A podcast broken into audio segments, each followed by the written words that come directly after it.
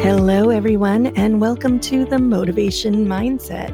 I'm Risa Williams. I'm the book author of The Ultimate Time Management Toolkit, and I'm a therapist and productivity consultant here in Los Angeles. And this is a podcast about getting stuff done without all the stress. And if you'd like to work with me on getting stuff done, join my Get Stuff Done Goals group. It'll meet monthly, and it starts on October 20th. If you're having trouble starting that new creative project, working on the first few steps of launching your side business, or even just having enough structure when you're working from home or working remotely, or working on that daily new habit that you just can't seem to start and you keep procrastinating, come and work with me. It's a positive and supportive environment for all, and you'll learn some new tools from my books. So if you're interested, visit risawilliams.com and sign up today. And now, here's another episode to help you tune up your daily mindset. So, hello, Erica. Welcome back to the show. I'm so happy to see you again. Hi, Risa. It's great to see you too. So today on this episode of The Brain Boost, we'll be talking about photos and how we can use photos more deliberately as a way to retain memories and as a way to get into the present moment. At the end of our music episode, we were answering a question from somebody about how they could journal more effectively. And one of the ways that you suggested that came up was to create a visual journal. And I thought that was so cool. And I had brought up the fact that a while ago, many years ago, I had done a photo journal. And it was a challenge that I found online where you had to take one picture a day, every day for an entire year. And I started it with a friend just to challenge ourselves, but we made it through pretty much the whole year. And the way it works is you were just supposed to post one photo a day. What happens to your brain is that you get more intentional, like about which is the photo that's going to represent today. And that kind of ties into a study I read about, which was recently on NPR from 2021, that showed that snapping too many photos may make us remember things less. But if we snap deliberate photos, or as they called it, mindful photos, what happens is we do retain mindful photos more in our long-term memories. So it's really interesting to me to learn about that, because I think what happened to me over the course of a year after deliberately deciding, okay, I'm walking around, what photo is going to represent today, because I can only take one photo and post it from today. I did make that shift internally where I was looking for something to mindfully represent the day. So it's an interesting way to start looking at how we can deliberately use photos more. Right. And I think you're bringing up two really important points when it comes to intentionally taking photos, being deliberate, being intentional in terms of both for memory, but also for enjoyment, right? That when we are more purposeful in looking at our surroundings and also being engaged through photography in our surroundings, that we can enjoy the activity or the moment more than if we are distracted by taking pictures. And I think that happens a lot. I was actually personally surprised when I was starting to kind of dig into the research on this. I thought, well, gosh, I bet that I'm going to find all this research that shows that taking pictures takes us out of the moment, and it negatively impacts our memory. It negatively impacts our enjoyment. And the first study I came across actually was from 2016 in the Journal of Personality and Social Psychology. And it said that they looked at over 2,000 participants. So this was a pretty robust study. And they found that those participants who photographed their experience were more engaged and therefore enjoyed the activities more.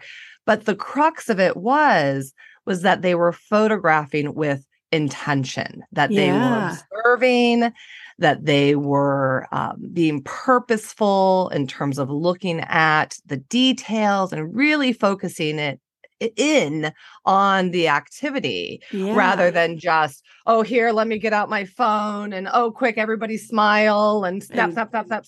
100 selfies. 100 selfies, right? Because then we're distracted by the process of photographing. Right. And so I thought that was fascinating and surprising to me also that we really could use photography with intention so that it increases our enjoyment rather than distracting from it. Right, right. And I think you've probably seen this in your life. I know last time I took the kids to an art museum and we were coming into the entrance and there were like a large group of people and they were kind of blocking the entrance, like nobody could get around them. And what they were all doing was they were like taking a selfie of themselves, but all of them were in this big group. And me and the kids were just standing there like, oh my God, how do we get around them? But also like, did anyone even notice they're standing in an art museum at that point? And I think we've all seen this scene before too, right? Absolutely. So, well, I think that's interesting too, when we think about the selfie, right? That a lot of times the thoughts that happen when we're taking selfies are very internally focused. How am I looking? How am I appearing? What's the best angle? You know, what's the best angle? And we're all guilty of this. Right? It's like, not like you. A little bit more. Let me suck in my cheeks a little bit more. Right. Yeah, because it's more like you're staring at yourself in a mirror with the thing in the background. But does that potentially take us out of the thing in the background? Well, that would be an interesting study. And I have not come across anything. Maybe our listeners can experiment themselves if they were to intentionally take a photograph of something meaningful. And then what it would be like to intentionally take a selfie in front of that meaningful thing or posing with it. I imagine if you posed with that meaningful object or in that meaningful environment and took a selfie, it might change again. Yeah, you might be in the moment. You might be in the moment, right? Because you're being intentional about it and you're developing a thoughtful relationship with the object or with the environment, because we're bringing awareness to the fact that we're in relationship with this space and this time. And so it might be a very different experience than just snap, trying to look good, which I think comes with a lot of self-judgment usually, right? Yeah. Often we're not thinking very positive thoughts either. We're judging ourselves and getting critical or fixated on finding a good way to present it rather than what's going on. What am I experiencing? How am I emotionally engaging in this moment? It's just, we're living in a world now where people are posting a lot of photos on social media. And maybe that's something we can discuss, is like, how are those photos on social media affecting us when we're seeing them all the time? They've done a lot of studies where the more people are scrolling through other people's photos on social media, the more they tend to feel depressed or sad about their lives or disconnected or lonely. You know, to what extent are those photos affecting other people in a positive or negative way? It's an interesting thing to think about. What are your thoughts on that? It is. And I think, again, going back to that idea of intention or values, we can also bring values into this, that if you do find yourself getting caught in the scrolling or even just following certain people that you really appreciate, you know, I have a lot of clients who, you know, follow certain bloggers who, you know, are those moms who have it all together, for example, or at least appear to have it all together in their photos. And it can be very, become a very depressing or turn into self-judgment. I'm not like that. How do they have it all together? And people forget that we're just looking at a single framed, intentional, edited photograph. Yeah.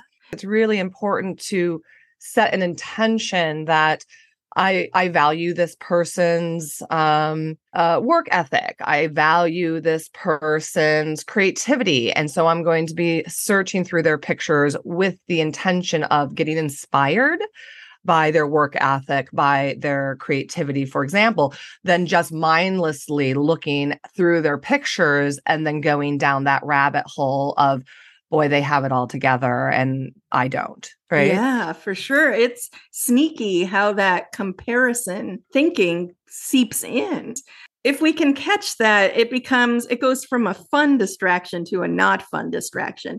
And I actually have a tool in my book called The Social Media Sifter, which is to get you to start putting things in columns like that. Is this fun for me to experience? Am I getting a boost of positivity?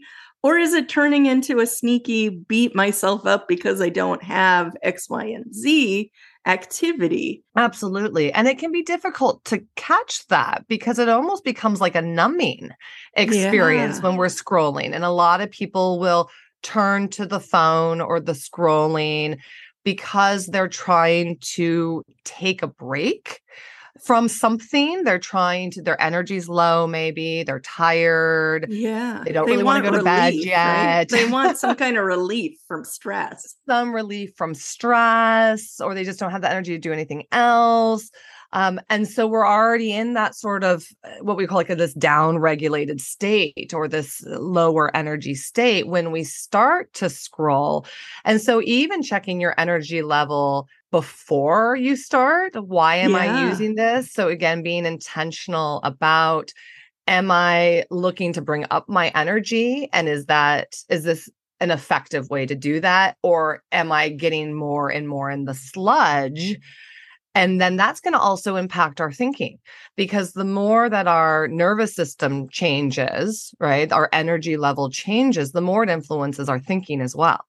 And so we start to get more and more in that sludgy kind of, place rather than like a rejuvenated, relaxed place, right? I mean, there's different energies that come with this, and then it impacts our thinking, right? Where we might feel more positive or optimistic or upbeat about what we're looking at versus feeling more negative or even anxious and irritated about it. It always goes back to mind modes when we're talking. I keep thinking of the first conversation we had, which is what mental gear are you shifting into? And often people are scrolling through pictures on their phone when they're trying to shift into relaxation mode, when they're trying to, like you said, go into the soothing system of the brain. I need to sleep. I need to soothe myself. I need to relax.